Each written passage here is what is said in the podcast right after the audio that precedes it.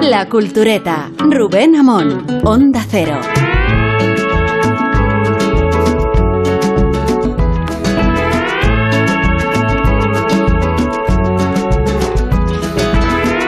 Limpia, fija y da esplendor.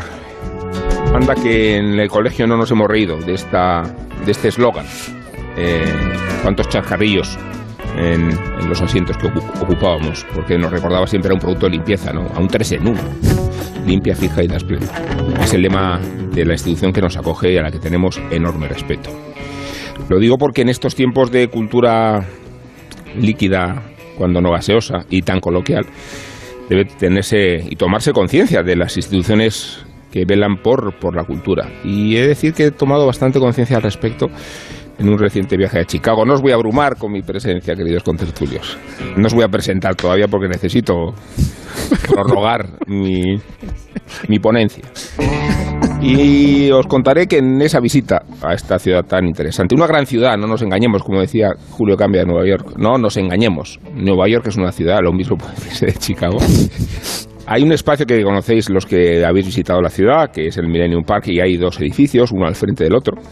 Uno es la sede de la Orquesta Sinfónica de Chicago y el otro es el Instituto de Artes de, Chicago. Eh, reparando en uno de ellos, en el primero, que además es una obra de Daniel Burnham de 1904, llama la atención que estén inscritos sobre la piedra los nombres de Bach, de Mozart, de Beethoven, de Schubert y de Wagner. En piedra, petrificados, como si fueran las tablas de la ley o como si fueran los patriarcas o los compositores fundacionales. Y es que en el edificio de enfrente, eh, lo que llama la atención es que se emula la misma iniciativa y en su frontispicio, aparte de aludirse al, origen del edificio mismo, en latín, se menciona a Leonardo y a Velázquez, a Tiziano y a Rubens, y a Andrea del Salto y a Correcho. Es una forma de darle gravedad, de darle corpulencia, de convertir las instituciones en, en piedras, decía, las sociedades líquidas y gaseosas. Y añado que la secularización, porque creo que esta idea de la igualdad y esta promiscuidad del coloquialismo ha ido descuidando la importancia de las formas, de los ritos, de los templos donde la cultura respira y donde se consolida, más allá de lo que piense o opine la calle. Así que para hablar de estas cuestiones y para dar sentido a la visita que hacemos aquí, nunca diremos lo del marco incomparable, ¿no? que es un- una construcción espantosa. Tenemos un invitado de excepción que se ha venido a la idea de que nunca se termina de tocar fondo. Y tenemos a Ángel Antonio Herrera como expresión de que su decadencia todavía admite Tengo cuota de terreno, ¿no? decadencia. Te queda todavía... Tú me dijiste, ¿quieres tocar fondo? ¿No? Sí. pues acércate esta noche por aquí, aquí estoy. Es verdad que nunca se termina de tocar fondo, no, jamás, Antonio. claro, por suerte. pero, pero el camino eh, que, Me lo vas que- señalando. que te abre esta experiencia igual te acerca mucho. ¿Qué tal estás? Muy bien, sí, pues nada, encantado de estar aquí. Yo os escucho siempre. A, a deshoras que no son las vuestras, porque ya. Porque pues, cojo el podcast y todo eso, y ya sabes tú, porque te lo cuento a menudo, que os tengo devoción. Porque se, aquí, aquí se, se atan o se reúnen dos cosas insólitas, no ya solo insólitas en una radio comercial, sino insólitas en la radio en general y en algún otro medio, que es la información de enterados o culturetas y, la, y la amenidad, que es una cosa que, se- que generalmente se queda en una orilla, ¿no? Sí. eh, No es el caso. Temía Isabel Vázquez que yo me extendiera en mi viaje de, de Chicago. Hay precedentes. A ver, no, hay presentes no tantos, ¿eh? O sea, lo que hay es ciertos hábitos de algunos colegas nuestros que descubren un lugar o un acontecimiento y piensan que no se tenía noticia de él hasta que ellos lo han experimentado. No voy a dar nombres, pero se me ocurren unos cuantos, ¿no? Uno va a París y entonces te cuenta cómo es París y viene asombrado. Pero- Como si lo hubiera fundado. Claro. No sé de qué me hablas. Como si viniera de la fundación de París. Eso es. Eh, Isabel Vázquez, ¿qué tal? Eh, a tu vera está Guillermo Altares. ¿Qué tal, Guillermo? Hola, ¿qué tal? Y a la vera de Guillermo Altares está Sergio del Molino. ¿Qué tal? Yo tenía la esperanza de que alargases el viaje, no el relato del viaje. Sí, Hasta el punto de no volver nunca. claro, ¿no? claro, que tuviéramos un poco de... de- que, que- que tuviéramos vacaciones nosotros también. Bueno, pues, pues habéis, Empezamos bien, ¿eh? Tenéis ganas. ya habéis visto que el, el monólogo introductorio ha sido breve y que Sí, eso es verdad, ¿eh? Eso es tenía verdad. que ver con la idea esta de, de ver en la piedra las referencias culturales. Y añadir, en todo caso, que en el diccionario de la RAE, cuando hablamos de cultureta, lo hacemos en dos acepciones que nos identifican clarísimamente. Una es la actividad cultural que no alcanza un nivel aceptable Ese es el motivo Nada que objetar. por el que Tal cual. nos reunimos hoy también aquí. y- Ahí está la clave de lo que vamos a hablar, además. ¿Verdad? Sí, en lo aceptable. En lo aceptable. En- en lo aceptable. La segunda acepción todavía es más, más ajustada a lo que somos, persona pretendidamente culta. Eso. Aclara el, la RAE que es- se puede usar en masculino y en femenino y por si hubiera, y por si hubiera dudas, por si hubiera que, que es despectivo. Bueno, pues queridos culturetas, desde el desprecio, pero, pero eh, no sé, encomendándoos a la, a la cuestión que, con que abríamos el programa, ¿no? Esta idea de que necesitamos instituciones culturales, templos de, de- y espesor litúrgico para, para que la cultura no se quede solo en, en lo espumoso o en lo gaseoso o en las puras inercias de la sociedad contemporánea, digo en estos tiempos de, de la religión del coloquialismo, ¿no? que yo creo que, que está muy bien que exista el coloquialismo, pero que en algunos ámbitos tendrá que encontrar ah, resistencia. ¿no? A ver, a ver, es una No, cuestión... no, pero podéis discrepar, de esa Sí, es la sí, idea. sí, a ver, yo, yo No, creo que sí que son necesarias las instituciones, ah, Sí. incluso para que haya un lugar mm, al que oponerse. O sea, creo que tiene que existir un canon para que pueda eh, existir un contracanon y, que- y para que alguien pueda eh, caminar contra la corriente tiene que existir una corriente, eso es evidente. Y eh, tiene que haber una autoridad, una autoridad que, que distinga qué es lo correcto, lo aceptable, que decía en la definición de, de la Real Academia, de lo que no es aceptable, de lo que no es de recibo, qué, qué es y qué no es. ¿no?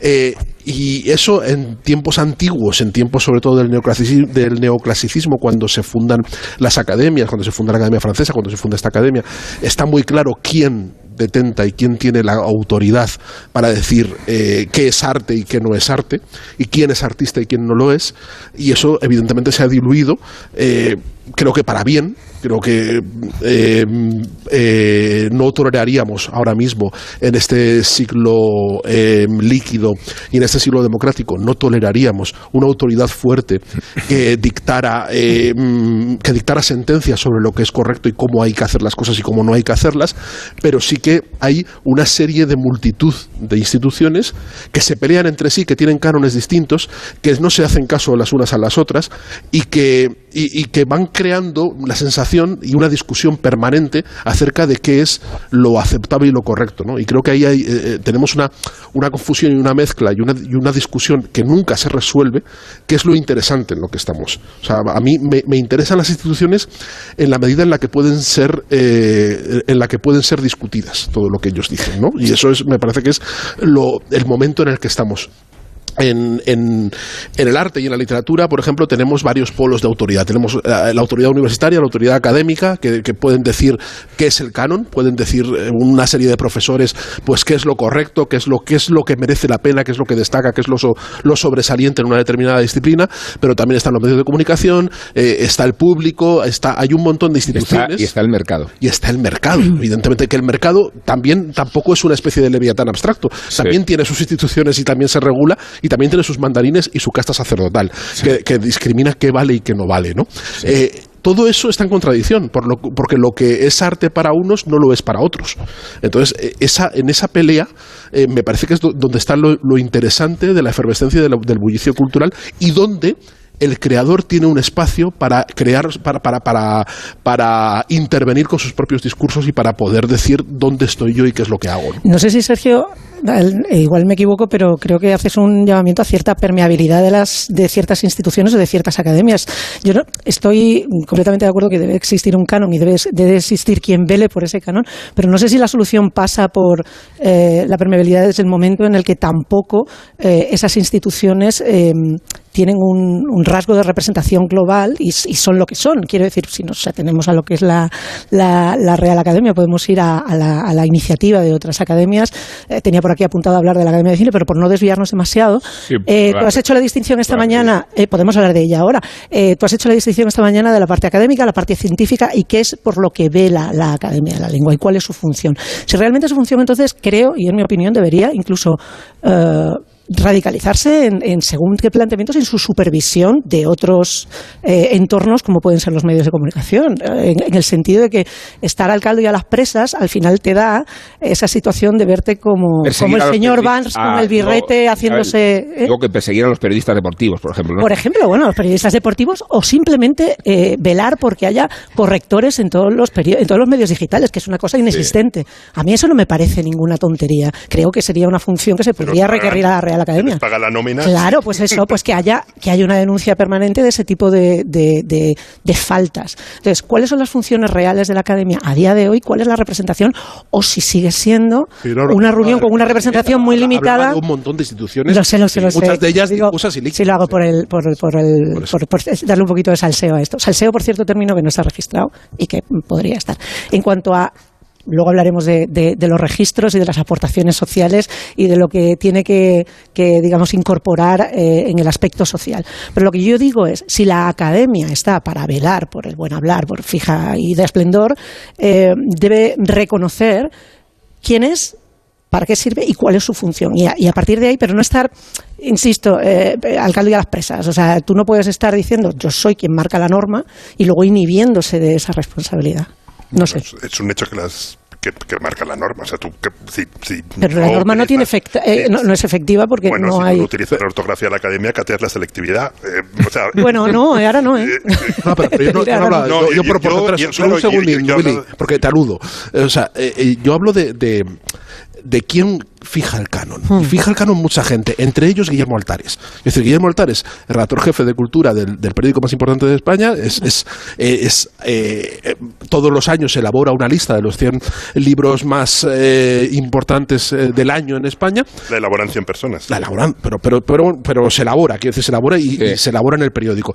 Y eso es una autoridad, quiero decir, es una hmm. autoridad discutida también por otros, porque lo que dice el periódico, que son los libros más importantes del año, para otras instituciones para un departamento de literatura de la Universidad de Wyoming no lo es. Es decir, ellos eligen otras cosas. Como el premio de la otras... clásica. Claro, Yo, sí que creo que, en, democracia las instituciones son importantísimas porque son cosas que están por encima de la, de la contingencia. ¿no? Y, una democracia cuyas instituciones no funcionan es una democracia que, que, no, funciona y es evidente. No sé, en Estados Unidos el problema que se avecina con el Tribunal Supremo, que era como el garante de la ley y que de repente es un, es un tribunal con uno de los jueces bajo sospecha eh, ponen peores instituciones. Y yo creo que en cultura mm, más o menos ocurre lo mismo. Primero tendríamos que preguntarnos qué es una institución cultural. No sé, para mí, ¿cuál sería la institución cultural más importante de España? Pues yo diría seguramente el Museo del Prado. ¿Por qué? Porque es, eh, es una marca, mm, eh, aunque es una palabra horrible, es un, es un, es un lugar reconocible en, en todo el mundo. Es un lugar que aporta belleza y placer, que también es, es, es, es muy, muy importante. Y luego, mm, si tú quieres restaurar bien una obra, al, donde tienes que ir, o sea, hay como mm, tres talleres de restauración en el mundo, el del Louvre, el del Prado y creo que el del, Metropolitan de Nueva York, donde tú tienes un problema con un cuadro, lo dejas ahí y, sabes que van a estar los mejores, los, los, los mejores del, del, del, mundo, ¿no? Entonces, yo sí que creo que las instituciones culturales son importantes y que hay que cuidarlas, y que hay que cuidarlas desde el Estado.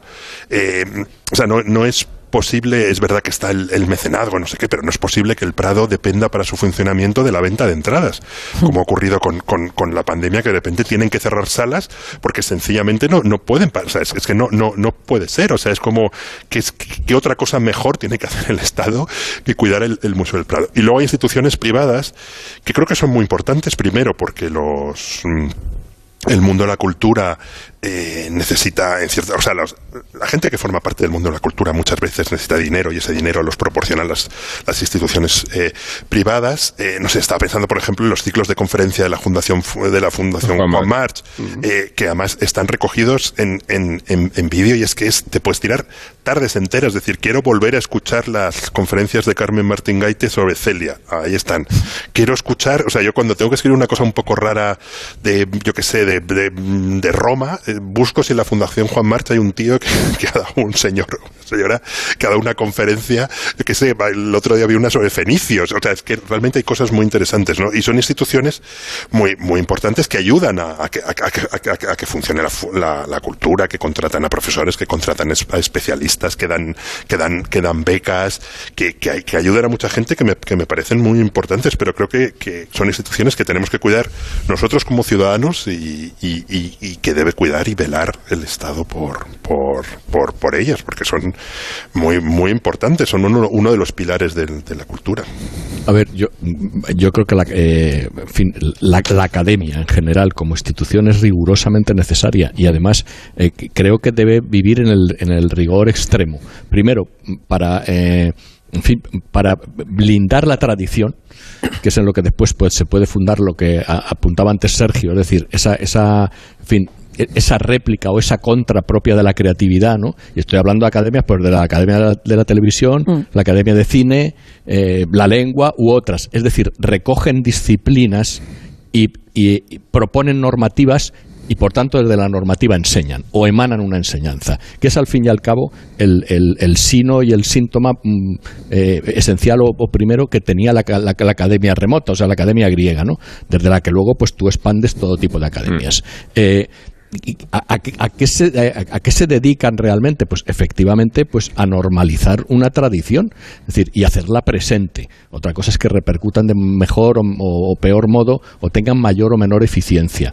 Yo estoy también perfectamente de acuerdo con lo de Altares que debiera ser el Estado de una manera preeminente, generosa y, en fin, y, y, grata quien se dedicase de una manera masiva al sustento de estas instituciones, ¿no? Sí. Siquiera para después poder vulnerarlas desde la creación, ¿no? Mm. O poder disentir.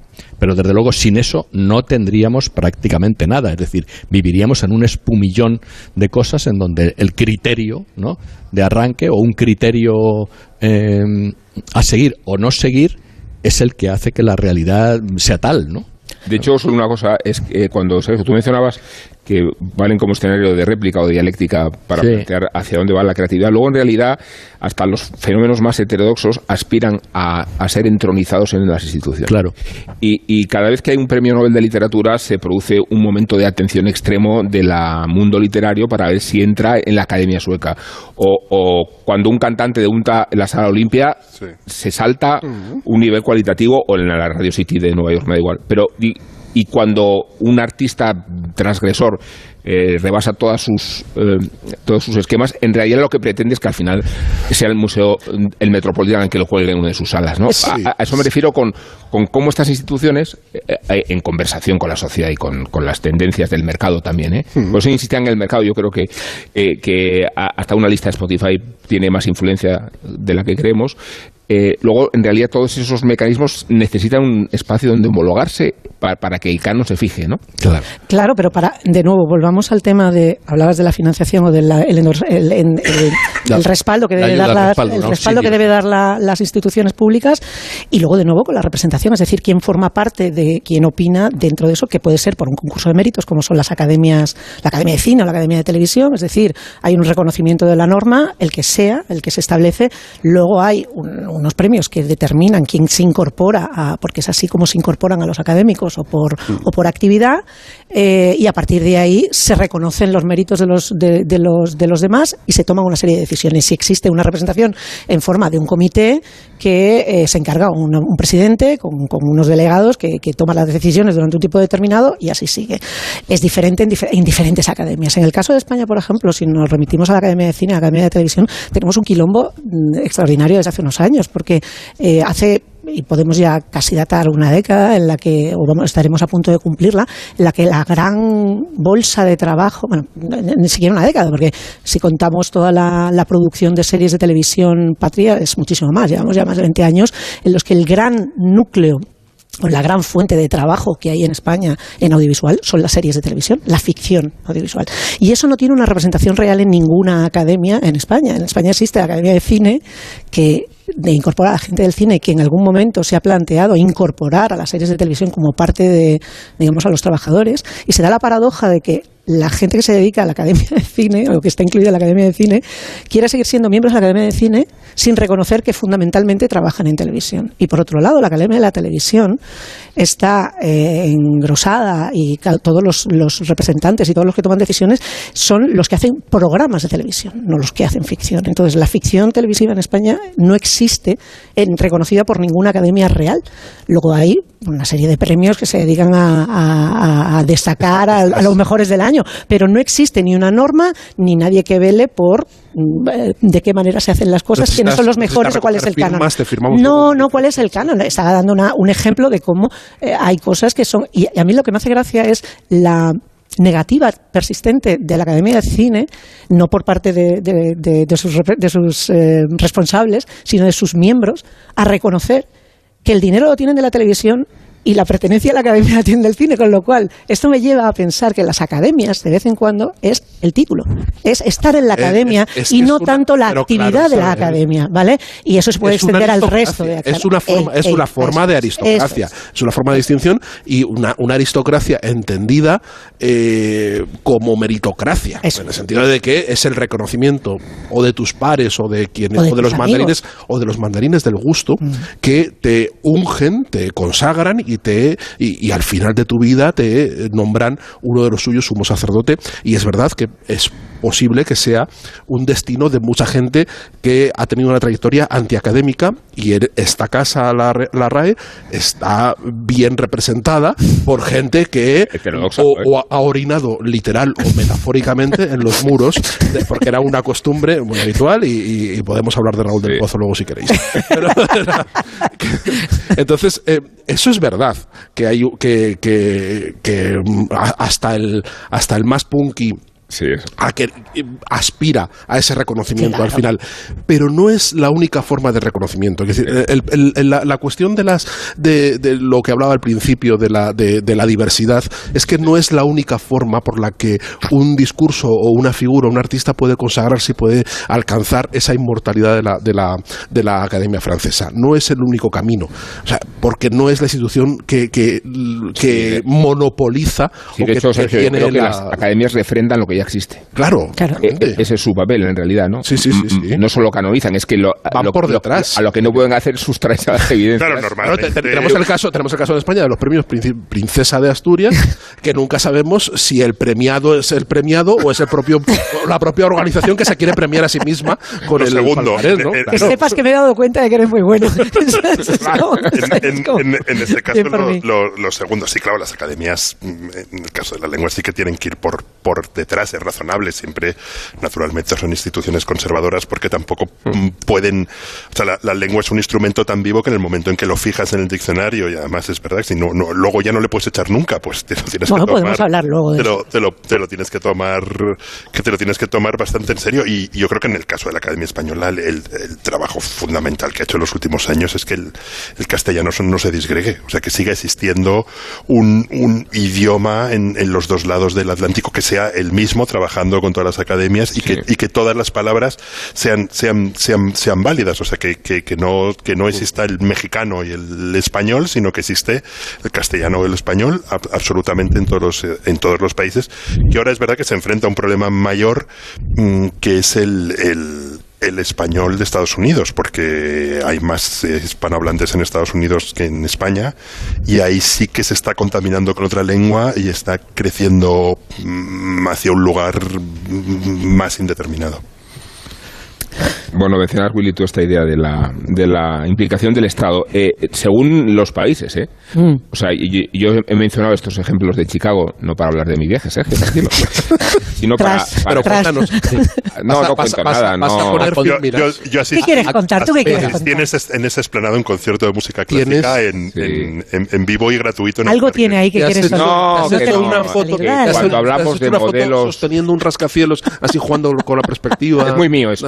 Muy mío eso, muy mío. Ya, ya me conoces. Ya, ya- ya- Cogiendo los brazos. cogiendo o fingiendo que se cae lo sujeto con el índice. Sí, eso es muy mío. Eso es muy mío. Tengo muchísimos selfies. de- eh, en ese sentido, no, no, me refiero que hay sociedades y la americana es una de ellas y el modelo anglosajón tira por ese camino que deposita en la sociedad civil la responsabilidad de ocuparse de las instituciones y de las academias, entre otras razones porque el Estado contribuye con todos los premios fiscales que se pueden imaginar. O sea, también el Estado se puede involucrar, sin involucrarse, digo En directamente. ese sentido, perfecto. Ojo, la RAE no es del, no es del Estado, No, ¿eh? claro, es una institución del eh, Estado. Recibe dinerito, Sí. pero no. Recibe subvención, pero es una institución eh, de derecho público-privada, de hecho, pero, pero no es Sí. del Estado. Sí, pero la falta, de, eh, volviendo a la aristocracia, la, la- de alguna manera la involucración de, de diferentes sectores hace que la gente se implique. O sea, si tú quieres aportación de la sociedad civil, necesitas implicar a la sociedad civil. Lo que no puedes hacer es eh, atrincherarte en tu atalaya, decir a mí no me importa el resto y al mismo tiempo reivindicar que estés subvencionando unas opiniones que al final están restringidas a un ámbito, a un ámbito eh, muy determinado, sobre todo porque cada vez más ese ámbito es discutible, porque tiene sentido cuando la aristocracia es una aris- aristocracia real, cuando el privilegio, el conocimiento está repartido de manera más, más eh, la gente lo quiere, quiere parte o quiere participar. Entonces, si tú no tienes esa participación, luego no puedes Esta es la gestión humana, pero Ángel Antonio, hablamos Sí. también de los museos, de las instituciones, de las academias como el espacio litúrgico. O sea, el- la sugestión Sí. que sugiere entrar en un sitio como este, en un- el Museo del Prado que está a 300 Sí, metros. claro, sí, sí, por, ese, por esa intimidación que, que- que propone la cultura de verdad. Es decir, la cultura en, en la que tú estás percibiendo o estás casi, entras en sitios que están perfumados de siglos. ¿no? Entonces, claro, eh, entras a un sitio donde realmente estás presenciando, sin verla de una manera, pero intuyéndola, ¿no? Un gran museo, la Real Academia Española, en fin, una institución que pueda tener que ver con la traducción o con la, la creación directamente, la música o la poesía, por ejemplo. Y entonces hay cierto clima eh, que es perceptible, ¿no? Casi de un modo intuitivo y no tan intuitivo, de que realmente hay eso abriga algo de lo que importa, ¿no? Y por tanto tiene que ver con la antigüedad y con la perpetuación a lo largo del tiempo. Eh, hemos apuntado aquí en algún momento que efectivamente debiera ser mm, gasto y gusto del Estado que las instituciones estuviesen eh, en pie y, y- aseadas ¿no? y en vigor. Pero bueno, tampoco debiera descartarse que efectivamente hubiese algún, mm, o sea, una, una cuota, un- unos márgenes de, de instituciones o de academias. Me gusta casi más la palabra academia, ¿no? Por lo que comporta también de cátedra, ¿no? O de cosa incluso más abierta. Una academia eh, puede ser una institución, pero no necesariamente una institución tiene por qué ser académica o academia, ¿no? Pero bueno, que hubiese iniciativas, las hay, Las hay, pero, sí. pero las hay, claro. Bueno, de hecho, a- a- apuntaba Sergio hace poco, la la misma Real Academia Española, yo creo que tiene más cuota, a lo mejor me equivoco, y es una alegría o ligereza por mi parte, pero bueno, tiene una fuerte subvención o aporte eh, privado, ¿no? Sí, privado, sí, claro, importante. Lo, alto, lo que claro. no hay en España es una ley de mecenazgo porque Eh, al final la ingeniería fiscal eh, sale más ventajosa que, Claro. Claro. que invertir en, en el taller Claro. de restauración del, del- Museo del Prado y es, y es un problema histórico de España porque en Sí. Estados Unidos, desde los bancos de Central Park, donde pone este banco es de no sé quién, hasta el, hay pabellones enteros en, No el- solo, en no el solo de Metropolitan. No solo de fiscalidad, es un problema de prestigio también, porque eh, la, la- la fiscalidad no debería ser la única motivación para que una para que una empresa o una fortuna invirtiese en cultura, sino el hecho de que su nombre se Claro. asocie a, a- a Parece- esa institución. Entonces, eh, el hecho de que haya tan poquitas empresas y tan poquitos nombres y tan poquitos ricos de España que estén interesados en que su nombre figure en esta institución o en otras, o en el Museo del Prado, es muy llamativo también. Es muy llamativo.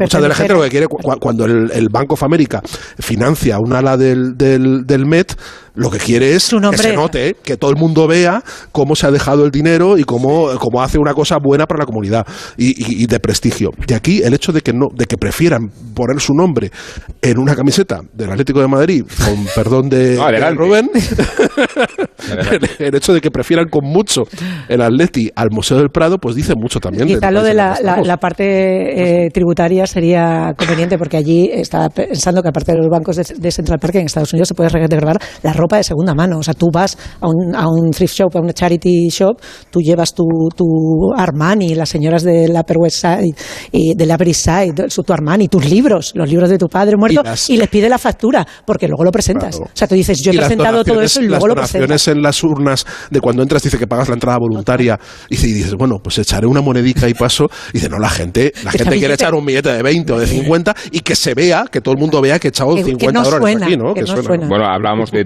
Secret, aquella serie que tiene como protagonista la familia Sackler, que Sí. para claro. blanquear su, su- haber inoculado en la sociedad eh, Las enfermedades drogas. de, de- de todo tipo, eh, encontraban en el Metropolitan el ala que...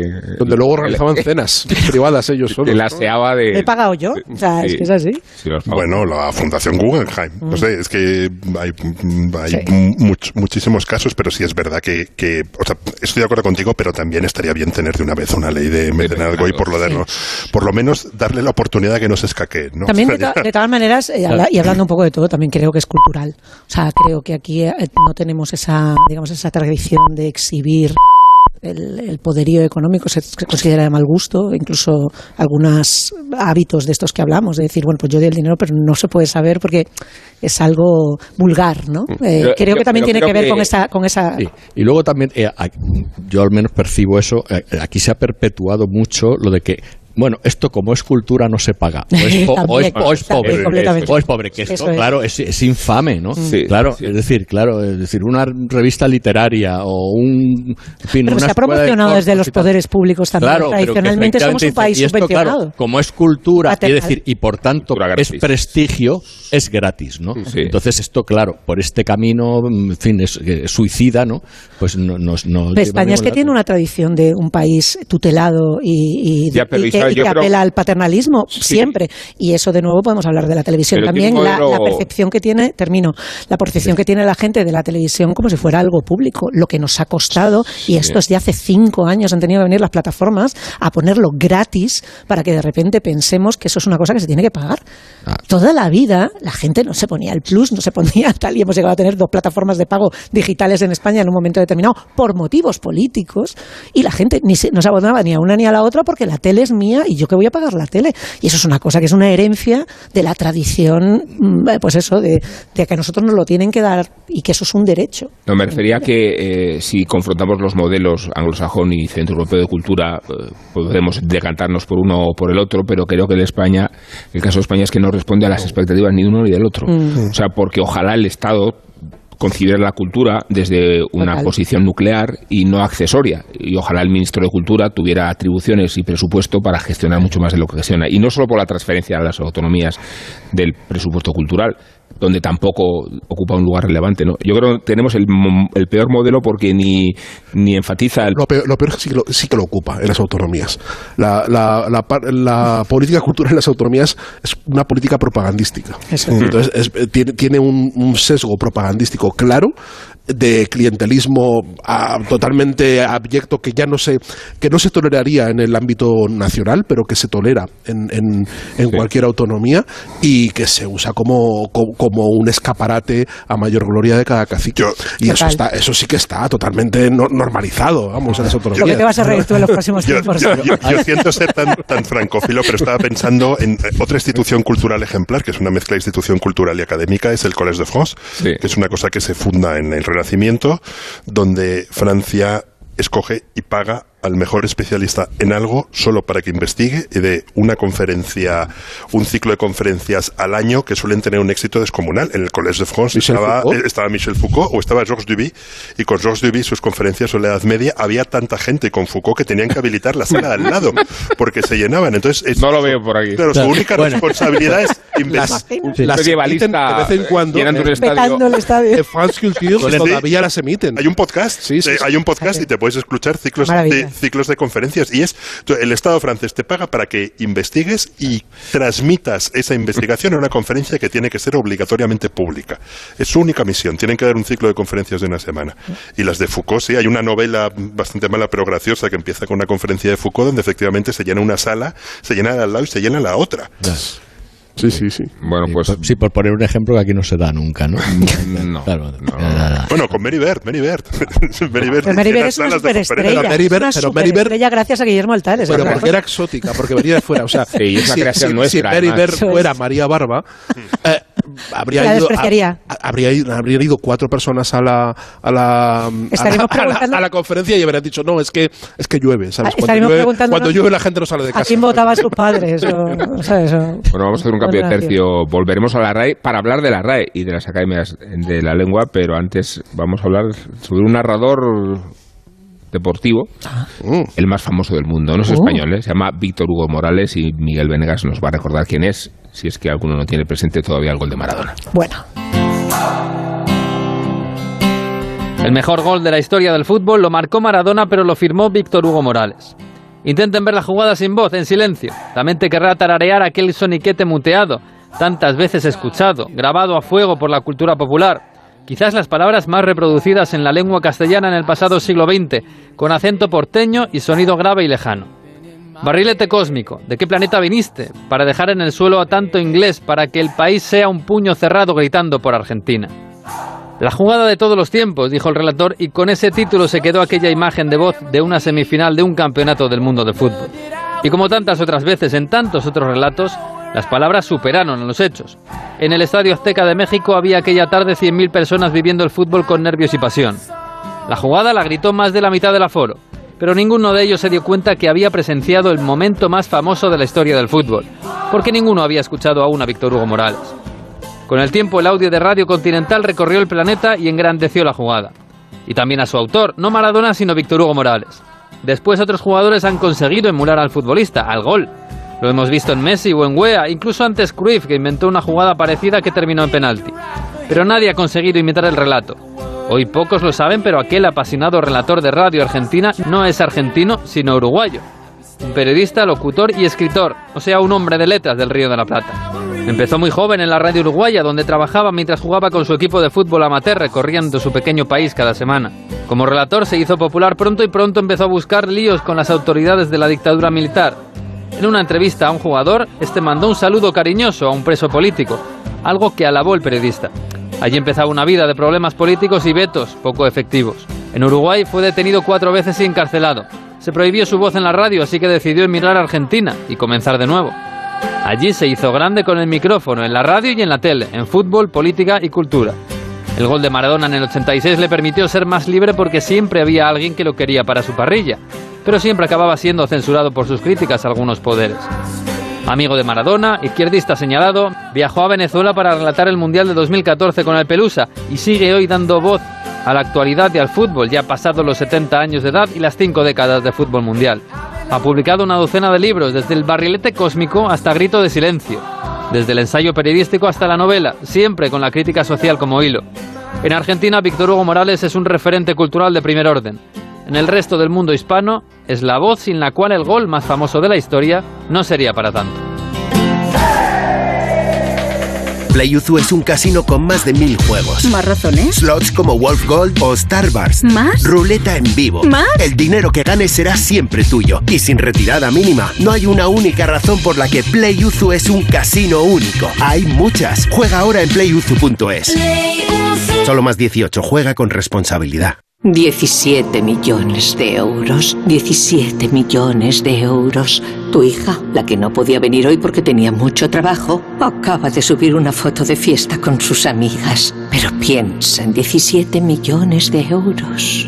Extra Día de la Madre de la ONCE. El 1 de mayo, 17 millones de euros. Extra Día de la Madre de la ONCE. Compensa y mucho. A todos los que jugáis a la 11, bien jugado.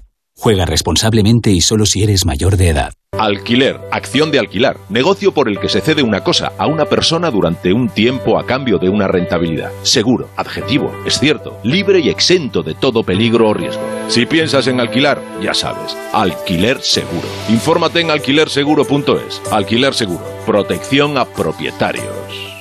En el casino PlayUzu seleccionamos los mejores juegos para ti y les tomamos la temperatura. El juego Shining Crown está que arde, pero Starburst está muy frío. Hot or Cold es la nueva función de PlayUzu que te ayuda a elegir entre más de mil juegos según su temperatura. Juega ahora en playuzu.es. Solo más 18. Juega con responsabilidad. En Onda Cero, La Cultureta.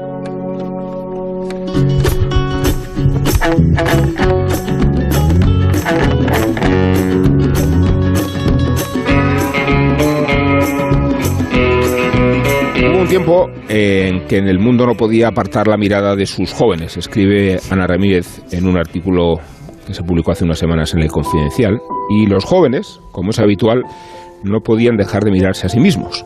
Ese tiempo fueron los 70, los movimientos de la década anterior, el Mayo francés, las protestas de Berkeley, la masificación del turismo y los medios de comunicación, todo ello seguido de una recesión económica.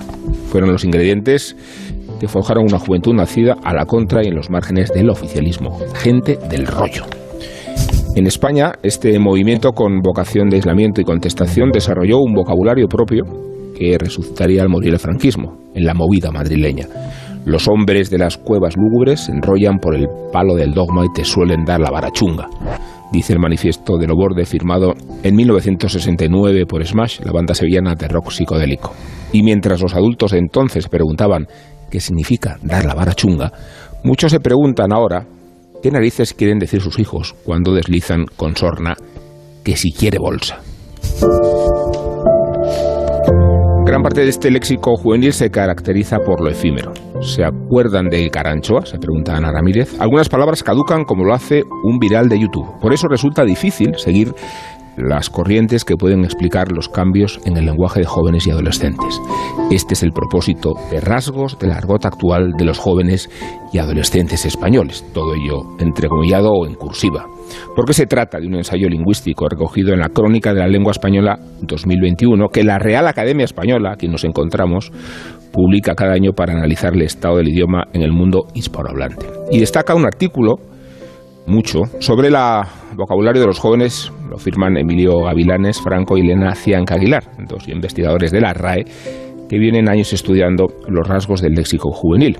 En la crónica buscan definir algunas características del vocabulario de los nacidos poco antes del 2000. Para esta compilación han estudiado en directo el habla espontánea de los jóvenes como un trabajo de campo, en la calle, en el transporte público, en los chats, en las redes sociales.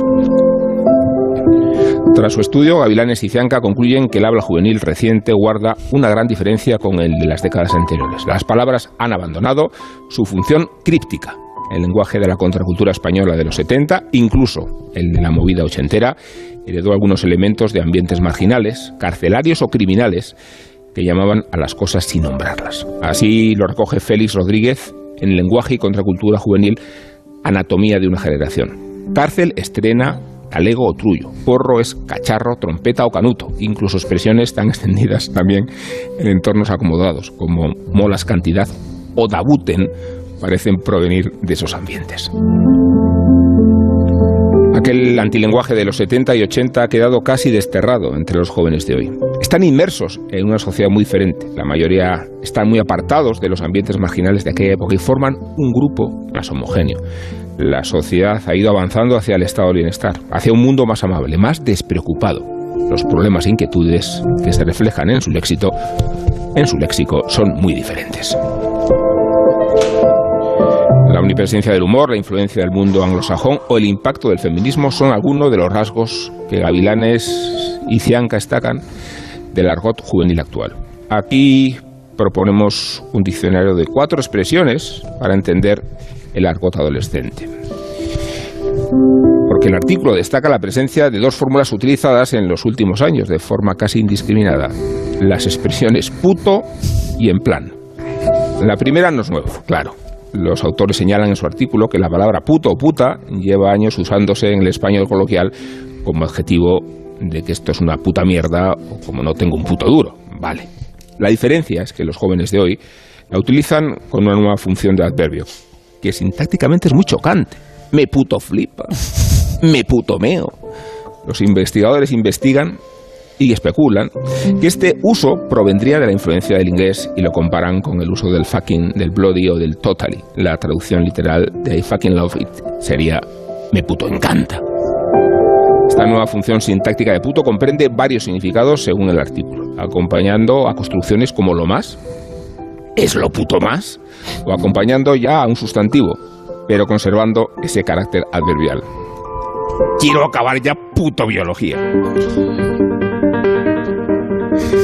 El caso de en plan tampoco es nuevo, aunque últimamente ha adquirido nuevos significados señalados por Gavilanes y Cianca, como atenuante, no te lo digo en plan mal, como aproximación, un pantalón en plan chándal, o para introducir una cita.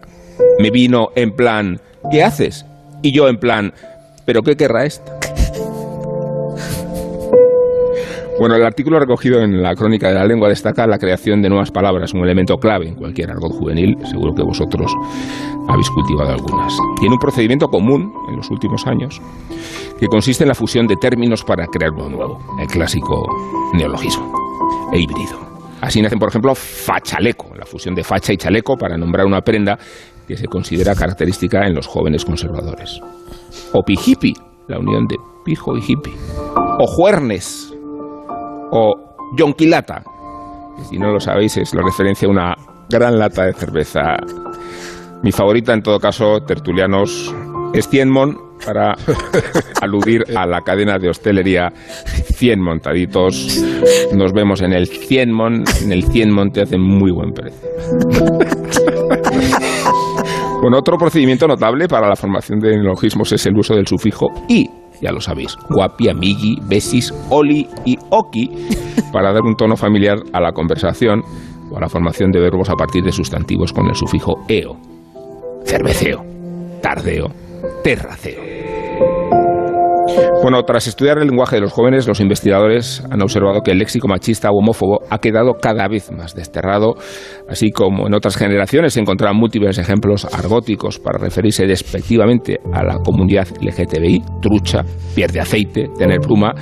El texto señala que cada vez se escuchan menos entre los jóvenes de hoy, lo mismo que subnormal o mongolo, para referirse a la discapacidad intelectual.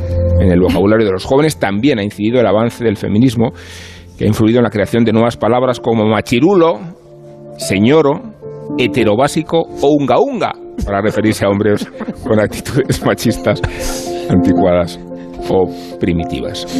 Bueno, como señalan los investigadores en el comienzo de su artículo, el lenguaje combativo y procedente de ambientes marginales es cosa del pasado. Si el conflicto parecía envolver gran parte del habla juvenil ochentera, el argot de hoy es más despreocupado y se aprecia en él la presencia casi constante de la ironía y del humor. Lo constatan expresiones como hacerse un calvo, que es enseñar las nalgas, el culo. Que si quiere bolsa, como respuesta a quien no deja de hablar en un discurso pesado o aleccionador, simulando el momento de pago en el supermercado. O hacer la putivuelta, que ya lo sabéis. Consiste en pegarse un garbeo en una discoteca para reconocer eh, a los asistentes y encontrar en alguno de ellos con quién se puede ligar. Bueno, ya habéis visto, tertulianos, que la red también se ocupa de estas cosas y que lo hace con este rigor y con este escrúpulo. Así que podemos hablar de la RAE, ahora sí, en los términos que prefiráis, en las objeciones que queráis hacer o desde los puntos de vista que resulten más atractivos. Ángel Antonio, Bueno, a ver, lo de, sí, lo de la RAE, que efectivamente, pues bueno, pues que es la institución del idioma, que ya sabemos que vela por la pureza, por la tradición, y que hay un riquísimo anecdotario, no solamente, o bastante rico, sobre aquellos que han sido académicos y también, sobre todo, sobre aquellos que no lo han sido, ¿no? Porque los que no han entrado en la Real Academia a menudo son, son académicos más relevantes que los que sí han estado, ¿no? Claro, porque, en fin, entrañan pues esa esa adversidad o no, esa mala leche o ese cabreo en algunos casos de haber sido repudiados o, no propuestos en condiciones o no bien votados, ¿no? Eh, y hay casos cercanos y próximos y tal. Uno, un, yo recordando una frase que, dice un poco de lo, de lo decimonónico eh, desde la ironía de la propia Real Academia y de sus mm, maniobras o, reglamentos, eh, recuerdo que un, escritor eh, español escribió, el académico es un señor que al morir se convierte en un sillón. y creo que es una gran definición de aquello que puede no gustarnos de, del carácter extremado de lo, de lo litúrgico, de lo que de templo eh, tiene, tiene este sitio, que naturalmente yo comparto y además eh, aplaudo, ¿no? Eh, bueno, el, realmente creo que, para hacerlo de una manera de síntesis, el, gran mm, logro, el gran oficio, el trabajo de oro de, la Real Academia es el diccionario.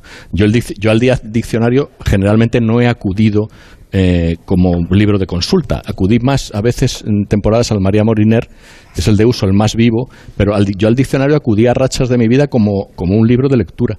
Es decir, yo leía el diccionario. Me, mm, me parecía muy sugestivo y fascinante eh, que el, el libro se, se convirtiera en un libro de creación cuando realmente es un libro de doctrina, ¿no?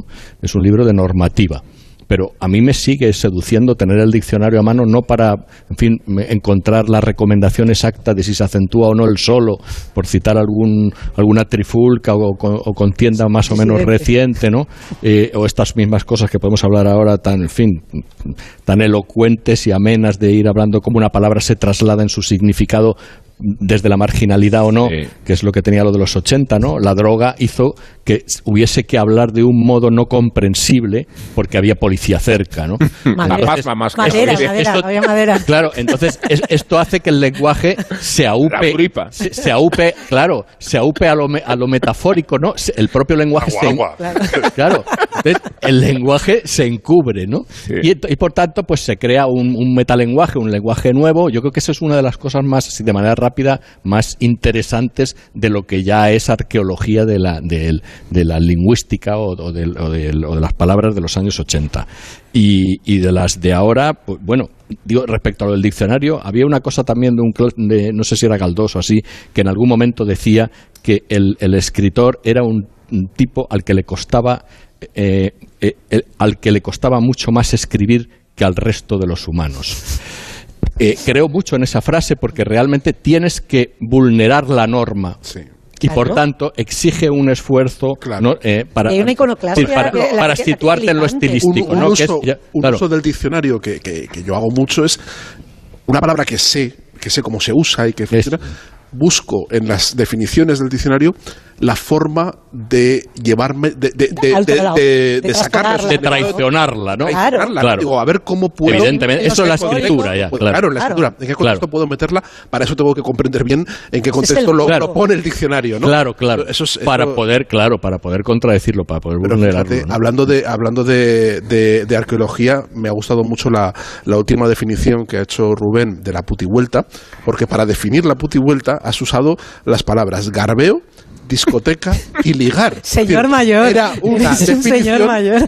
que transgrede el concepto de definición, porque no era para todo el mundo. de es una definición que solo entienden Por los mayores de alusiones- 80 años. Por alusiones, por alusiones, Sergio, eh, hablábamos con, con eh, Muñoz Machado, con el, con el director de la Academia esta mañana, respecto a que en realidad la función del diccionario no es tanto responder a las emergencias coyunturales o Claro. de qué uso se hace el lenguaje, sino recurrir a él para eh, poder leer eh, textos del pasado eh, y no del pasado tan remoto. De hecho, yo no soy tan antiguo como Oh, el polvo de los libros que surge de estos anaqueles, pero sí lo suficiente para que haya, haya gente que no me entienda. Entonces habrá gente que, habrá adolescentes que irán al diccionario y mi- mirarán qué significa garreo. ¿no? Pero incluso esas palabras, es- ese uso del diccionario de, de buscar esas palabras que o no, no están en desuso, pero sí eh, están muy asentadas, quiero decir, están ya muy, muy eh, demasiado resueltas, también. demasiado gastadas, porque las palabras se gastan, se desgastan, se, ti- tienen, tienen, en fin, tienen una,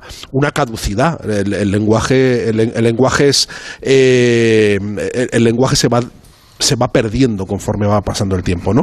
Eh, es recurres al diccionario no solo para entender esas palabras que, se han, que han perdido su contexto, que han perdido su brillo, que han perdido su, su uso, y entenderlas hoy, a ver si las puedes trasladar, sino para ver cómo puedes limpiarlas, reciclarlas y volverlas a, a dar, a darle una segunda vida y a meterles una- Pero- un nuevo contexto. Y para eso tienes que traicionar el significado eh, original que tenían ¿no? y llevarlo a otro Y sitio. tienes que meter también... eh, Y tienes que pelearte con los correctores de estilo. Eso es, y luego en cuanto a, a la- a la- al fijar, al aspecto de fijar de la propia academia, volviendo al tema de la putivuelta, que solamente el otro día cuando lo mandaste la solamente pensaba, la digo, no la putivuelta, quien lo probó lo sabe, o sea, yo no me siento tan mayor como para no reconocer lo que es una putivuelta cuando salió el término y no me separaba tanto de haber hecho putivueltas en un momento determinado con el término garbeo que me queda lejanísimo. RAE, ¿no? no, no, no, no, no, me refiero a la me refiero al reconocimiento y al fijar. Sí. O sea, a lo, a lo que tiene vigencia o a lo que tiene eh, eh, un registro que, que supone que a, lo- a la larga eh, va, a esta- va a homologarse en la, en la RAE. Creo que es circunstancial y creo Sí. que hay muchos elementos que coinciden en, en el momento en el que se fija en la edición de la RAE que sea. Yo recuerdo a mi abuelo que se empeñaba una y otra vez diciendo que deleznable no tenía la acepción que durante los 80 y 90 la gente se empeñó en darle de reprobable, que eso no existía. Y se iba al diccionario en la edición del 92 y decía, ves, es algo inconsistente, es algo que se deshace, como la tiza, siempre me decía, como la tiza. Y tenía toda la razón, porque esa acepción no existía en el diccionario. Por, por abuso y por uso se incorpora como algo reprobable. Eso pertenece a una una coincidencia temporal, que es en el momento en el que se fija la siguiente edición del diccionario. Y volviendo a la putivuelta, la putivuelta si persiste para... Y ahora lo que pasa es que es como lo de la, lo de la mayúscula en las máquinas de escribir. ¿Por qué la, la ortografía renuncia a aplicar la norma de la obligatoriedad de la, de, la, de, la, de la mayúscula? Porque técnicamente no tiene viabilidad, porque eso no es efectivo. Pero si nosotros estamos haciendo actualizaciones del, del diccionario que ya no tienen que ser impresas, que son digitales y que están vivas, entonces sí procede replantearse que la fijación del lenguaje a lo mejor tiene también una labor de registro de lo que es el hablar en el momento, más allá de que exista el María Moliner y otros diccionarios que sean. Pero es que, no, y no- de verdad, no, no hablo solamente de la putivuelta, la putivuelta es un ejemplo. Es que, es que Dabuten no está en el diccionario. Y Dabuten es un término que durante 25 años estaba en todos lados y todo el mundo reconocía. Claro. Entonces, no existe en ninguna edición del diccionario. Y desde luego hoy no lo van a incorporar. Yo no entiendo por qué Claro. No puede ser un término en desuso. Ahora el diccionario tiene un ¿Vale? problema añadido que es eh, enfrentarse a Google. O sea, hace 25 años eh, tenías que recurrir, yo, yo mismo recurría muchísimo más al diccionario al leer y recurría muchísimo más al diccionario a escribir. Ahora muchas Claro. veces eh, gu- googleas, ¿no? Pero Google está asociado al diccionario, o sea, a la RAE. Te dan la primera entrada, es la de la Googleas, RAE. que ya es un verbo que no todavía no está. Es un verbo que to- pero, Está en pero- puerta, ¿no? Este- ese término. Y, y luego hay Sí. otra, otra labor del diccionario que en este caso no está terminada porque es una infinita, que es la, la- la etimología. A mí también me, me encanta mi- mirar por qué utilizas una palabra, el origen que tiene, de, de dónde viene. Primero, yo siempre he pensado que la, etimología y la, topomini- y la toponimia son las dos ciencias que están más en contra del, del nacionalismo exclusivo, porque eh, es excluyente, porque es que eh, evidentemente cualquier toponimia y cualquier palabra mm, es el, la conclusión, es, es el, producto de una mezcla de culturas desde hace siglos, ¿no? Y es, y es, es muy bonito, que es la gran labor del de la Real Academia nunca acabada. Suponiendo, suponiendo que sea eh, una disciplina científica y no un género de ficción, la toponimia y la... Y la Bueno, en, en muchos casos no se sabe, pero la, la filología, eh, eh, o sea, la, la- etimología y la filología sí que son una disciplina bastante científica. O sea, si puedes Sí, saber. la etimología, Sí, sí que sí puedes saber de dónde vienen las palabras, po- por, qué han llegado hasta aquí, cuándo, cuándo se fijaron. Además, cada vez hay más, hay, eh, hay instrumentos muchísimo, mu- muchísimo más poderosos. El otro día, hace poco, ayudé una- a un académico, a Pedro de, de Miranda, a buscar en la colección de cuadernos para el diálogo cuando era la primera vez que se utilizaba la palabra progre. Entonces, era una cosa de si se utilizaba en triunfo o en cuadernos. Y justo me pilló en mi casa de Segovia de una colección entera de cuadernos y había dicho, búscame no sé qué ejemplar de cuadernos del año eh, 60 y pico, no, de principios de los 70, porque creo, he visto en Google que la palabra progre sale antes que se creía que era en el en 73. Y luego, claro, ya ah, le, le hice favor, se la encontré y le ¿Y, y de cuándo data ya que estás? eh, no, no- no me acuerdo, lo, lo- lo tengo por aquí, pero es de finales, de principios de los 70 y justo es, claro, dice, si ya aparecen las dos revistas progres del momento, que eran eh, Cuadernos y, y Triunfo, quiere decir que estaba circulando por la lo sociedad. tengo- lo tengo que mirar. Que estaba circulando por la sociedad. Sabes que era una palabra, tiempo. era una palabra que tenía, eh, te- tenía padre. Es decir, padre que, es, que, es- que- que era Gonzalo Suárez. Que, que él decía, eso, bueno. eso lo tengo en, Contra la España Vacía, le dedico un Claro. capítulo a- al, al origen de esta palabra. Y es un artículo del Triunfo que firma Gonzalo Suárez, en el cual él se atribuye la creación de la palabra progresía eh, como una burla de burguesía. O sea, como una burla. De... Pero utilizada por umbral y, y, como utilizaba la derechona, ¿no? Eso son... Esas cosas. Entonces, entonces él hace, él, se supone que fue una, una cena de boca, una, una, una, jarana en bocacho, en el cual intentan, sí, re, se retan unos a otros a ver cómo defines a ese tipo, a ese individuo eh, marxista impostado que usa, que usa eh, la cultura o el cultureta para que, que, que, que, usa como para, para echarse pisto y que tiene una eh, pues apareció antes otra, en, ese en tipo un de farsante. económico. Ese, ese, tipo de farsante y entonces Gonzalo, durante mucho eso está eh, vamos eh, el, el, propio Gonzalo lo ha reivindicado muchas veces porque está muy orgulloso de haber es acuñado de ser el acuñador del más término, y hay un artículo progresía que pro, porque no deja ser la progresía la poco de, de progresista. sí, sí, de progresista. De progresista. Pero, y progresía pero, es un pero lo que dice más bonito que ¿no? no es de bonito, progresista claro. sino el apócope de progresía de progresía, de progresía. Claro. Sí, sí. Hay, hay, una parte del, del, análisis del estudio este que, del que hablabas tú eh, y con la que tampoco estoy de acuerdo eh, que tiene que ver con las cuatro normas estas que destacan como lo que pro, provoca las, las creaciones de, de, usos y de, y de palabras. ¿no? Eh, y tiene que ver con, con, con, decir que la, que la sociedad joven bien pensante eh, elimina o repudia determinados términos. No, no estoy de acuerdo. Creo que hay una fuerte reivindicación y reclamación de los términos tradicionalmente machistas y eh, despectivos atribuidos como positivos, o sea, reivindicados como positivos. Y me refiero a la palabra maricón y me refiero a la palabra pluma. La palabra pluma y la palabra maricón están vivísimas en el hablar de los jóvenes. Se dice muchísimo, se dice en término cariñoso, no en término despectivo. Yeah. O sea, una, y eso es, o sea, y, y, eso es una cosa que lleva ya suficiente tiempo, y esto no es de ahora, porque esto es desde sí. los 70 para acá, los maricones entre ellos reivindican la palabra maricón claro. y eso se extiende a círculos cada vez más amplios, porque la presencia y la apertura es global, en la que la gente utiliza la palabra maricón como una sí. palabra positiva Hay, y de reivindicación. Sí, de o sea, no está repudiada y de, pluma tampoco.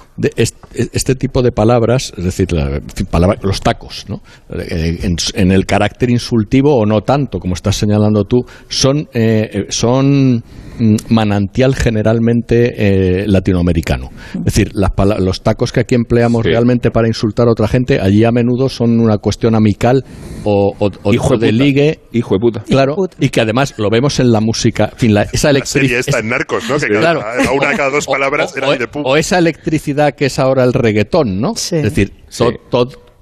Prácticamente el, o sea, el, restringido vocabulario del, del reggaetón es, es, insultivo, pero realmente es, eh, es, está, las palabras están colocadas en la dirección contraria a la que en, eh, usamos nosotros aquí. y luego otra cosa que, que no quería que se me olvidara, que me parece importantísima y desde luego como una propuesta desde esta piernas sin ningún tipo de documentación hacia la academia, más una petición y para dotarla de algún tipo de, de, de, de validez voy a referir, refer, referirme a Trapiello el día que presentó el último libro de Sergio hasta la fecha, eh, en el que él reivindicó que la, también las academias y las y digamos estos espacios en los que fijan la, la lengua se, se, se, fijaron no solamente en el uso sino también en la belleza de las propias palabras. Y él reivindicaba la palabra roneo que no está en el diccionario y que es de uso común ahora mismo fundamentalmente por la música por la música latina y se ha extendido por una palabra preciosa en, y además en la, en la, semántica y en la y en la y en la prosodia también. O sea que es que es que lo tiene todo es una palabra bonita. Y esa contemplación también debería estar y, y tiene que abrirse fuera del entorno de los propios académicos. Claro, o sea, pero tienes que apreciar eso que también. Yo es que creo, a mí me gusta mucho eso que estás contando de Trapiello eh, y efectivamente eh, que creo que un impulso de vigor y de vigencia de una palabra debe ser también debiera ser también la belleza de esa palabra. Pasaba con progresía. Eso es. también que de un modo objetivo es una palabra más hermosa que todo su en fin que, que todas sus concéntricas no pero eh, yo creo que el diccionario de la academia no está para eso. Es decir las censuras que en su día que son estas mismas que yo creo que le hizo mmm, Borges en algún momento eh, respecto a lo fonético o bueno escritores de la talla de García Márquez tal que decían que realmente pues no estaba al día no o sea no estaba en la calle. Es que primero está la calle y luego está el diccionario. Es que es- es- sería imposible recoger el vigor, la emanación, el, el- o sea, lo que de repente tiene la palabra, ¿no? Antes hablabas tú de los 80, claro, el- eh, estaba de moda el cheli, ¿no? Mm. Llevarse el cheli, claro, cheli palabra ya que no se emplea nada, pero hubo diccionarios chelis. Es lo que tienen los grandes escritores. Bueno, un diccionario Cheli de umbral, ¿no? Sí, y, y otro de Ramoncín, que escribió un Tocho Cheli, además, con supervisión de primeras Tocho Cheli, fichas. Tocho Tocho Cheli. Cheli, de, de Damaso Alonso, y que- y con un prólogo de umbral y tal, pero era, claro, y es un diccionario extensísimo, Es lo además. que tienen los grandes escritores. Carmen Martín Gaite siempre contaba que se cogía autobuses en Madrid hasta el final de la línea, iba y volvía solo para escuchar a la gente. Había, me, me había apuntado una- unos versos de Ángel González del, del discurso de Inés Fernández Ordóñez, que es un discurso precioso de ingreso a la academia, que dice, habla palabras nuevas para la nueva historia. Y es verdad, claro, la, eh, necesariamente la lengua tiene que generar mm, palabras nuevas y, y por eso a veces la resistencia a las academias a admitir extranjerismos, una cosa es que te invadan y, y hables Sí. de, de- de- vamos al meeting, no, pero mm, no sé, re- restaurantes, fue, hasta hay muchas palabras que fueron palabras nuevas, ahora decía googlear, ¿no? Y que forman parte, que reflejan un profundo cambio en la sociedad y que, y que tarde o temprano se asimilarán y que también reflejan las, las normas. Es lógico que en cuestiones de cocina ante mucho tiempo hubiese muchas palabras francesas. Hay el, el pro- el problema, hombre, y, y La el- cocina y la danza. Y el léxico en, eh, eh, musical está lleno de, de palabras italianas. ¿eh? O sea, Sí. Es evidente, ¿no? El, el problema eh, de la asimilación de los extranjerismos hoy en una sociedad hiperalfabetizada, no alfabetizada, hiperalfabetizada, donde nos comunicamos fundamentalmente por el texto y donde lo vemos todo escrito siempre y donde las palabras no entran por la oralidad, sino que entran por lo escrito. Y nosotros sabemos cómo se, di- se dice, eh, cómo se escribe Google antes de oírlo. ¿no? Eh, es que luego hay una tendencia de la academia a incorporarlas en el diccionario con una grafía castellanizada. ¿no? Siempre que, que- que se, se intentó poner whisky con, con G y U. Uno de los Y- grandes fracasos de la y historia claro, de la academia. Pero, pero eso tenía un sentido cuando la sociedad era ana- analfabeta. Cuando las palabras se incorporaban eh, y, y luego al, al escribirlas, pues eh, uno las, escri- las escribía como, como buenamente podía, como con las normas ortográficas del, del español. Pero ahora es que las hemos visto escritas. Ya sabemos cómo se escriben en, el, en inglés, que es el- el- la principal fuente de extranjerismos con muchísima diferencia con respecto a cualquier otra. ¿no? Ya lo hemos visto. Igual cuando empiecen a incorporarse palabras del chino o del coreano, cuando empiecen, que, que supongo que en algún momento empezarán a incorporarse, esas sí que no las vemos escritas. Ahí sí que habrá eh, una Fíjate, posibilidad de castellanización, pero, pero googlear, cuando, si, si, si googlear se mete en la academia y no se, no se mete con dos OEs, sino con una U y siempre va a quedar una rareza, o sea, siempre va a parecer que la palabra es una intrusa, nunca va a estar naturalizada y nunca va a estar en el diccionario de la misma forma como la usamos los hablantes. En defensa de las nuevas generaciones, los estudiosos tienen muy demostrado que eh, son capaces de desenvolverse tanto en el lenguaje más coloquial, eh, apocopando palabras, utilizando la K y la E para el que en, en las redes sociales y en los mensajes de WhatsApp, como son mucho más eruditos para escribir en los exámenes. O sea, que, que esta idea de que tanto se descuida el, el lenguaje, a ver, estamos en la época en la que se escribe y se lee más que nunca, no necesariamente libros, pero eh, que los jo- pero los jóvenes, pero que los jóvenes son capaces de discriminar eh, el ámbito de expresión cuando hacen un mensaje de WhatsApp y cuando hacen un examen de lengua. Y que no son incompatibles los contrastes que hay respecto al uso del lenguaje o el desprecio de la forma cuando te convocan para hacer el examen de fundamental de tu vida respecto a cómo lo haces tú si quieres mandar un mensaje para hacer la, pu- la puti vuelta, ¿no? O sea, puede ser el puto amo en los dos terrenos, quiero decir. Trascendiendo el, hecho del, el del hecho del neologismo, de los calcos, eh, eh, hablemos un poco también de la alteración de las estructuras, porque no es solamente. porque no- es más reconocible el, el hecho de. Ese tema me de- puto- me puto gusta. me puto gusta. Hablemos de eso. Yo sabía que, que Sí, era- pero- eso era, era algo que, que podía Mira, aquí, atraer tu atención. en- en Quiero el- decir, eh, y, y sobre todo las que no, las que no se perciben. El, el- el me puto gusta es suficientemente agresivo como para que te llame la atención. Sí. Pero cada uno supongo que tenemos los, los, los puntos negros, dices, por aquí no paso. O sea, esto es que no, No, lo de de ninguna de las maneras. Yo tengo una... Pero es que ahí tienes que marcar también tu edad. Es decir, yo creo que hay que reivindicar Bueno. la ancianidad. Es decir, yo llego un momento. No, no, yo reivindico mi ancianidad, lo un momento en el sabes, que dices, ¿eh? no, yo ya no me actualizo. Yo soy una persona Yo hasta aquí he llegado. O sea, No, yo- y las palabras que ya pronunciabas que cuando, cu- cuando eras adolescente. A mí me hace mucha gracia. Estaba buscando lo de googlear y efectivamente el Observatorio de Palabras de la Real Academia pone la, la forma aceptada googlear con U y lo, y lo miras y es como si te da una patada Claro. en la lengua. Eso, ¿Pero qué es eso? Lo miras y no la conoces. Y no la conoces. Dices, ¿qué Fíjate, será claro. esto? O sea, hacer glu glu. Es que es como, No lo reconoces. como los pavos. ¿Sabes pero- qué os digo? Que vamos a dar puto paso a la, a la puto A publicidad. la puta publicidad. Y enseguida volvemos. ¿eh? En Onda Cero, La Cultureta. 17 millones de euros. 17 millones de euros. Tu hija, la que no podía venir hoy porque tenía mucho trabajo, acaba de subir una foto de fiesta con sus amigas. Pero piensa en 17 millones de euros. Extra Día de la Madre de la ONCE. El 1 de mayo, 17 millones de euros. Extra Día de la Madre de la ONCE. Compensa y mucho. A todos los que jugáis a la 11, bien jugado. Juega responsablemente y solo si eres mayor de edad. En el Casino PlayUzu seleccionamos los mejores juegos para ti y les tomamos la temperatura. El juego Shining Crown está que arde, pero Starburst está muy frío. Hot or Cold es la nueva función de PlayUzu que te ayuda a elegir entre más de mil juegos según su temperatura. Juega ahora en playuzu.es. Solo más 18. Juega con responsabilidad. En Onda Cero, La Cultureta.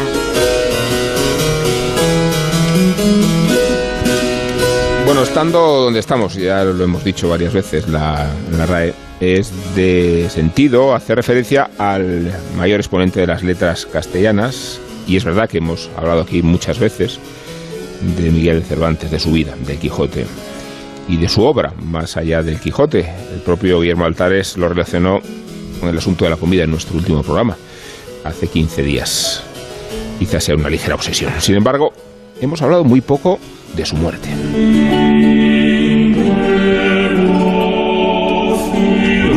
Según los archivos de la iglesia de San Sebastián, en la calle Atocha de Madrid, cerquita de aquí, solo hay que cruzar el río de la Castellana casi. Cervantes fue enterrado originariamente allí, a escasos 10 minutos caminando. De aquí ya digo, su partida de sepelio data del 23 de abril de 6000 de 1616 y dice exactamente así.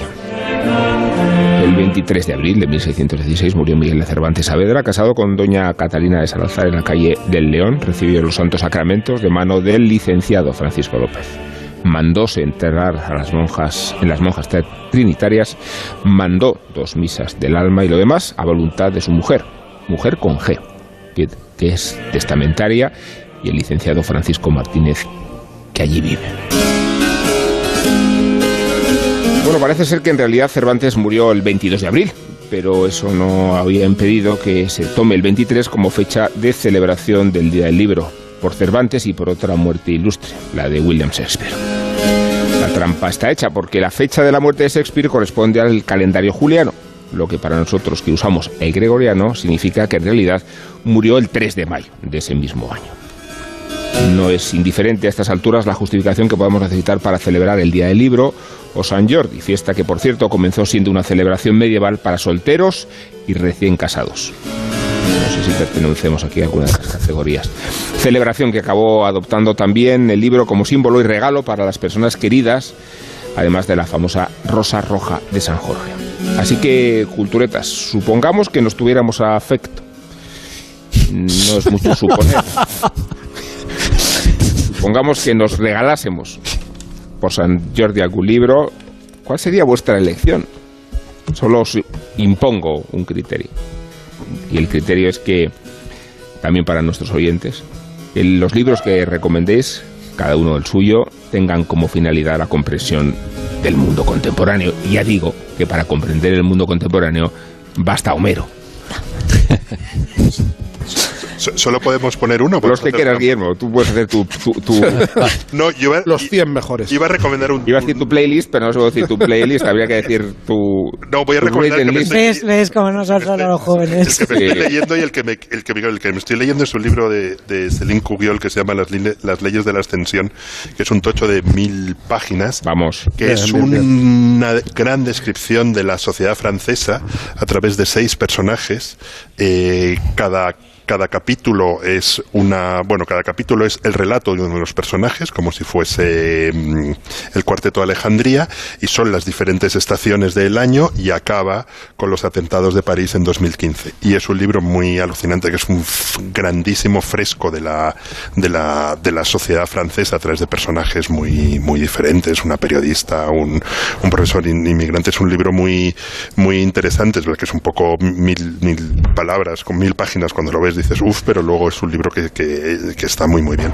Y el otro es el, el, que me quiero leer, que es de una escritora mm, siciliano eh, inglesa que se llama Simoleta Agnello Horby, que, se, que es un libro titulado Planta Noble, que es la historia de una familia a través del, del, del, del siglo XX-XXI.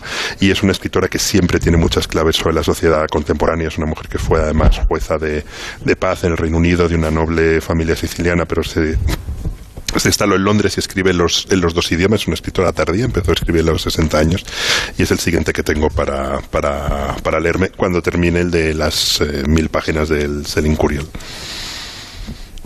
Yo, el, el, tema de la comprensión del mundo, luego está el tema de la comprensión del mundo de, de cada uno, que supongo que cada uno en su actividad tiene la, la, la necesidad de estar leyendo todo, todo, el rato para las labores de documentación. No es el caso, así que si tirar por ahí, lo que estoy leyendo con gusto, que tiene que ver con explicar nuestro mundo y con muchísimo gusto, no es un libro de, de reciente publicación, lleva ya un año, un año fuera, pero yo no había pillado hasta la fecha, que es Queridos Niños de, de David Trueba, mm. que es eh, divertidísimo. O sea, es una narración en primera persona de un jefe de campaña, podríamos decir, Redondo. de un Iván Redondo, Iván Redondo, uno con sentido del humor.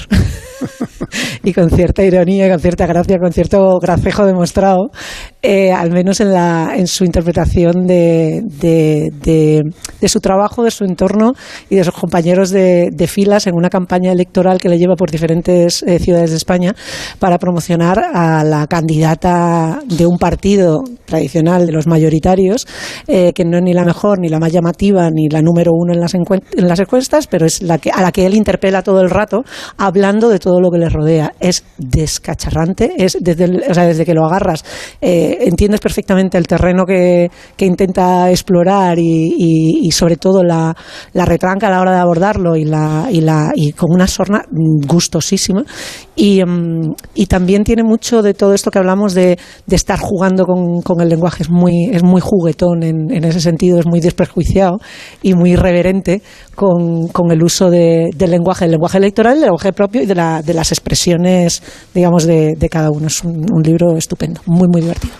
Pues yo traigo do, dos ensayos mmm, que tienen que ver, no, no, sé si explican el mundo, pero explican eh, dos o intentan explicar dos aspectos importantes de, del mundo. Uno es eh, un libro que acaba de salir en, en, Libros del Asteroide, que es un, un libro que tuvo mucha, muchísima repercusión en Francia. Eh, se titula Vivir con nuestros muertos, de Delphine Orvilleux, que es la, la primera mujer eh, que ha sido rabina, ordenada rabina en Francia. Uh -huh. Es una es una intelectual judía que ha, ha acompañado en la muerte, en los ritos como rabina eh, y, como, y como líder de su comunidad a, mucha gente y ha, mm, ha, hilado aquí una serie de reflexiones eh, muchas veces muy narrativas que tienen que ver con su memoria, pero también con la, con, con la vivencia de la muerte en una sociedad secularizada, pero con un sentido religioso, con un sentido religioso progresista muy especial y muy particular, que es el de, el de la condición de una mujer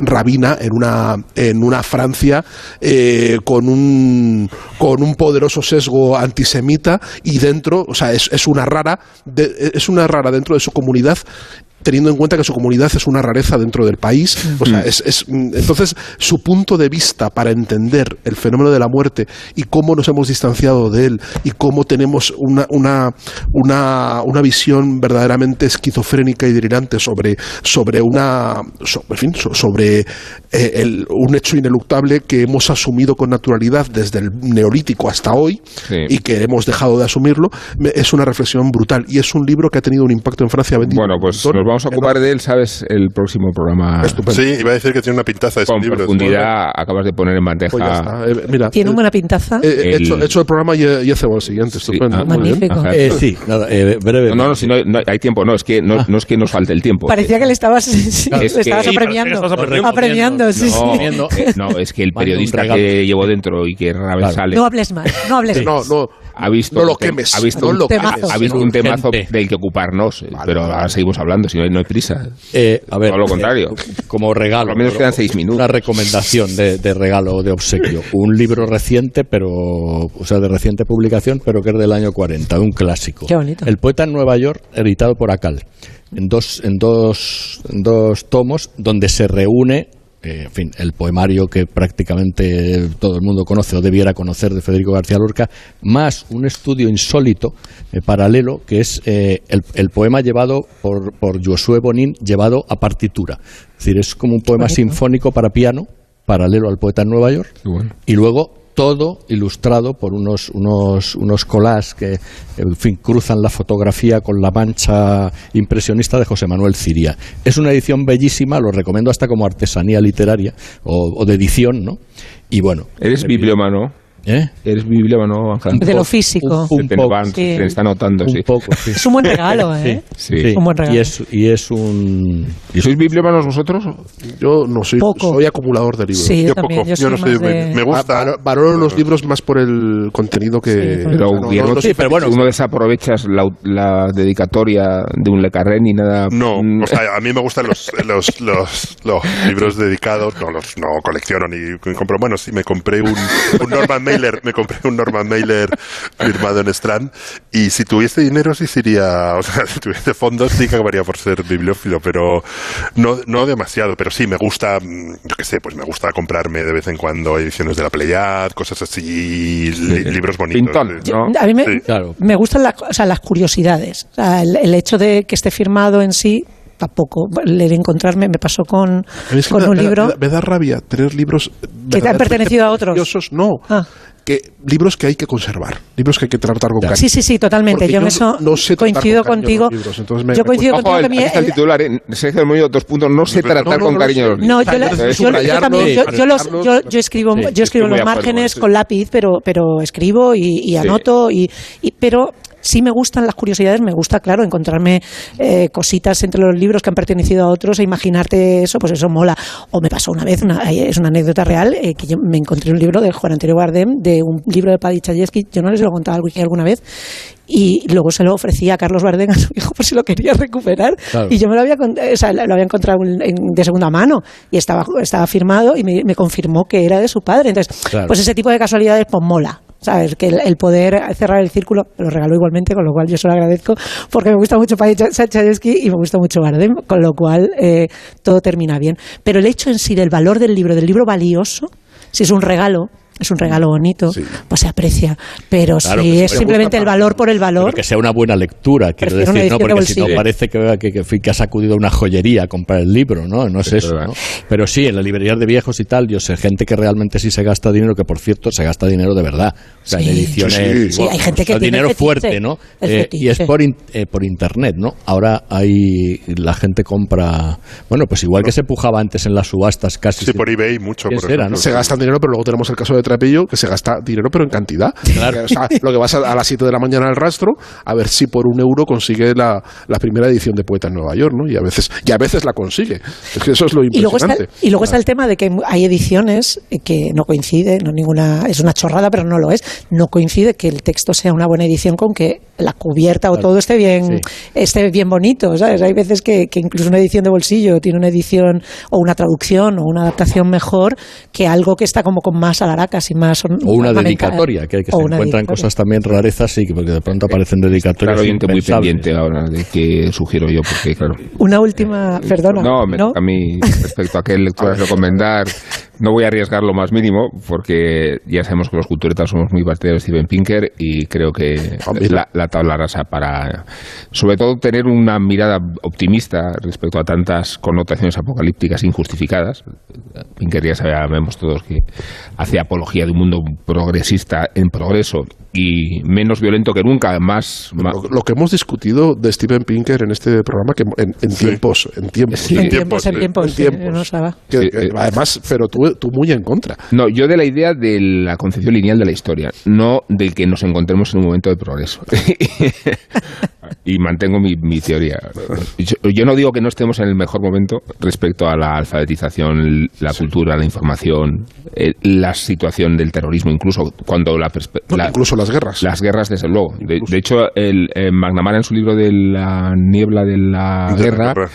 Dice que las guerras son inevitables, pero cada vez son menos cruentas, ¿no? Y, y- y la de Ucrania, aunque tengamos la perspectiva de que es, es Es mucho menos es mortal que la guerra civil, por es ejemplo. mucho menos guerra que, que la guerra de Bosnia, por citar una anterior, ¿no? O sea, eh, y después hay un libro que es muy interesante, eh, que viene a cuento de la situación de la pujanza de la ultraderecha en Francia, que es de Laurent Petit-Manchin, no sé si lo conoce Guillermo, se, se titula lo, Lo que falta de noche. Eh, en Francia ha sido un fenómeno, está bien escrito, son 150 páginas. Lo que falta de noche. Sí, y, y habla de, de cómo vive un progre en la situación de un hijo que, no faltándole de nada, vota a Marine Le Pen. Eh, ¿Qué pasa si tu hijo es un facha? ¿no? Es, es una novela. Es, es un relato, es una novela, sí, es, es una novela, es una novela. Y que es, es una buena clave de lectura para comprender en fechas tan señaladas como la que nos encontramos, eh, cómo relacionarnos con algo que era extraordinario por, por remoto y que si Marine Le Pen llega al 40% de los votos en Francia, igual empieza a ser algo cotidiano, ¿no? Bueno, pero es que igual ahora el, el- el debate no es Le Pen contra quien sea del demócrata, sino en el futuro el debate es Le Pen, que será la moderada, contra Semur o contra quien sea sí, alrededor. es verdad que se mura No sé, nos a, vamos moderado. Algo ven- alguien vendrá Sí. que hará, ¿no? Eso que decía Guerra sobre el PP cuando dicen que venían más allá de la derecha, pero hay más allá, Hay de, más la allá de derecha. la derecha. si dicen que han venido de, hacia el centro, ¿de dónde venían? no? Pero maravilloso. Dice, ¿de dónde vendrán? Dice, si, si dicen que, que- co- como es, llevan 30 años viniendo hacia el centro y tuvieron llegado, ¿de dónde vendrán?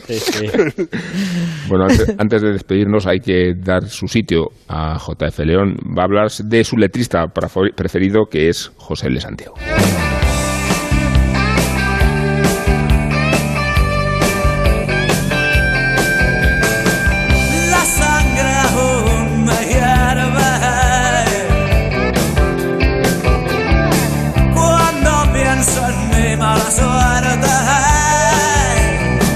Cuando pensamos en los grandes letristas de la historia de nuestra música, es inevitable que vengan a la mente los nombres de Joan Manuel Serrat, Joaquín Sabina, Javier Crae o Luis Eduardo Aute. Eso si nos recurrimos a grandes de al otro lado del charco, como Luis Alberto Spinetta, Lito Nevia o Silvio Rodríguez. Pero en un día tan señalado como hoy, me apetece destacar a mi favorito, a José L. Santiago, un auténtico poeta urbano, heredero de grandes como Rosendo Mercado o Toño de Barning y coetáneo del gamberro Jorge de los Ilegales, el retorcido Corcovado o el genial José Ignacio Lapido. La carrera artística de José L. Santiago se disparó al frente de los enemigos, donde plasmó su pasión por el rock and roll mientras vertía en las letras de sus canciones sus incertidumbres y reflexiones. Fue con su tercer trabajo, La vida mata, cuando alcanzó su prosa una pasmosa madurez, aunque sin abandonar completamente el delirante humor que destiló en sus dos primeros discos. Suena de fondo el mítico Desde el Jergón, pero a mí me gusta incluso más Septiembre, también en ese gran álbum. Porque estoy frío si hoy hace calor Yo iba a ser un gran tío, todo un ganador ¿Será que no es lo mío esta competición? Porque os reís tanto delante de Dios Delante de Dios Es difícil decantarse entre tantas joyas incluidas en la discografía enemiga, aunque probablemente la otra orilla sea de mis favoritas. A lo lejos se ve la otra orilla, men. no me haré viejo sin ver.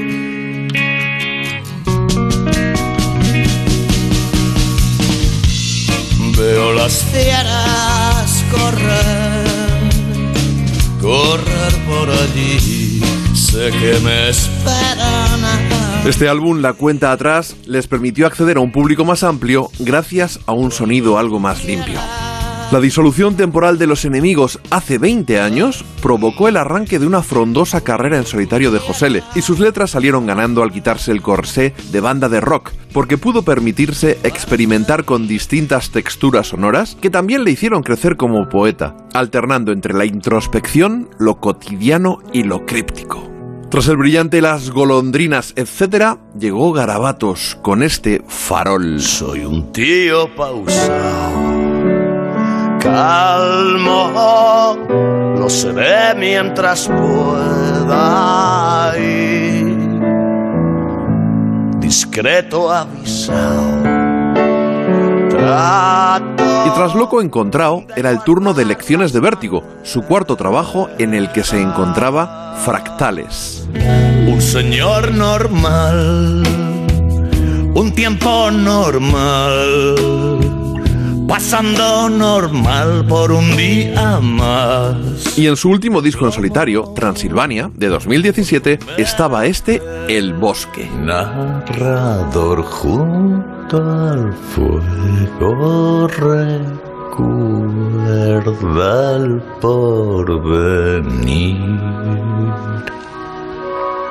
Deja algo para luego. Poco después, los enemigos retomaron su actividad de una manera regular y afortunada e inevitablemente llegó un nuevo disco en el que se demostró que José de Santiago no había perdido ni un ápice de chispa y talento. Un locutor de Radio 3 incluso lanzó una petición a la RAE para que incluyera el título de este, bestieza, un término muy descriptivo que evoca unas cuantas cosas. Me despido con la maravillosa y contundente 7000 canciones, no sin antes mencionar a algunos de mis otros letristas favoritos, Javier Ruibal, el tristemente desaparecido Rafa Berrio, Fernando Alfaro, Adolfo de Herbag y el jovenzuelo Antonio Hernando.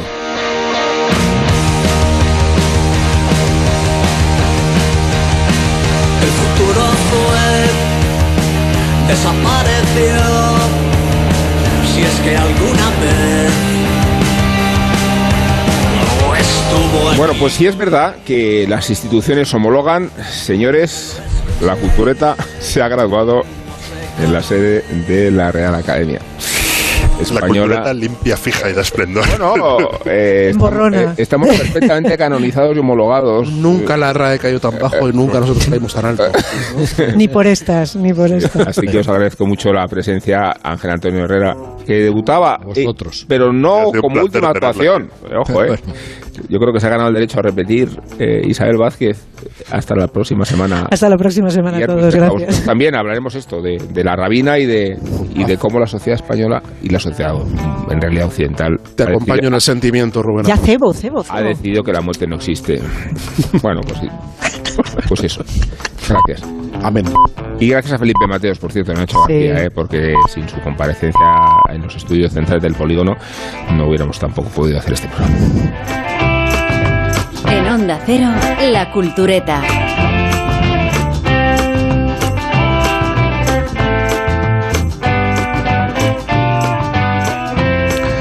Son las tres.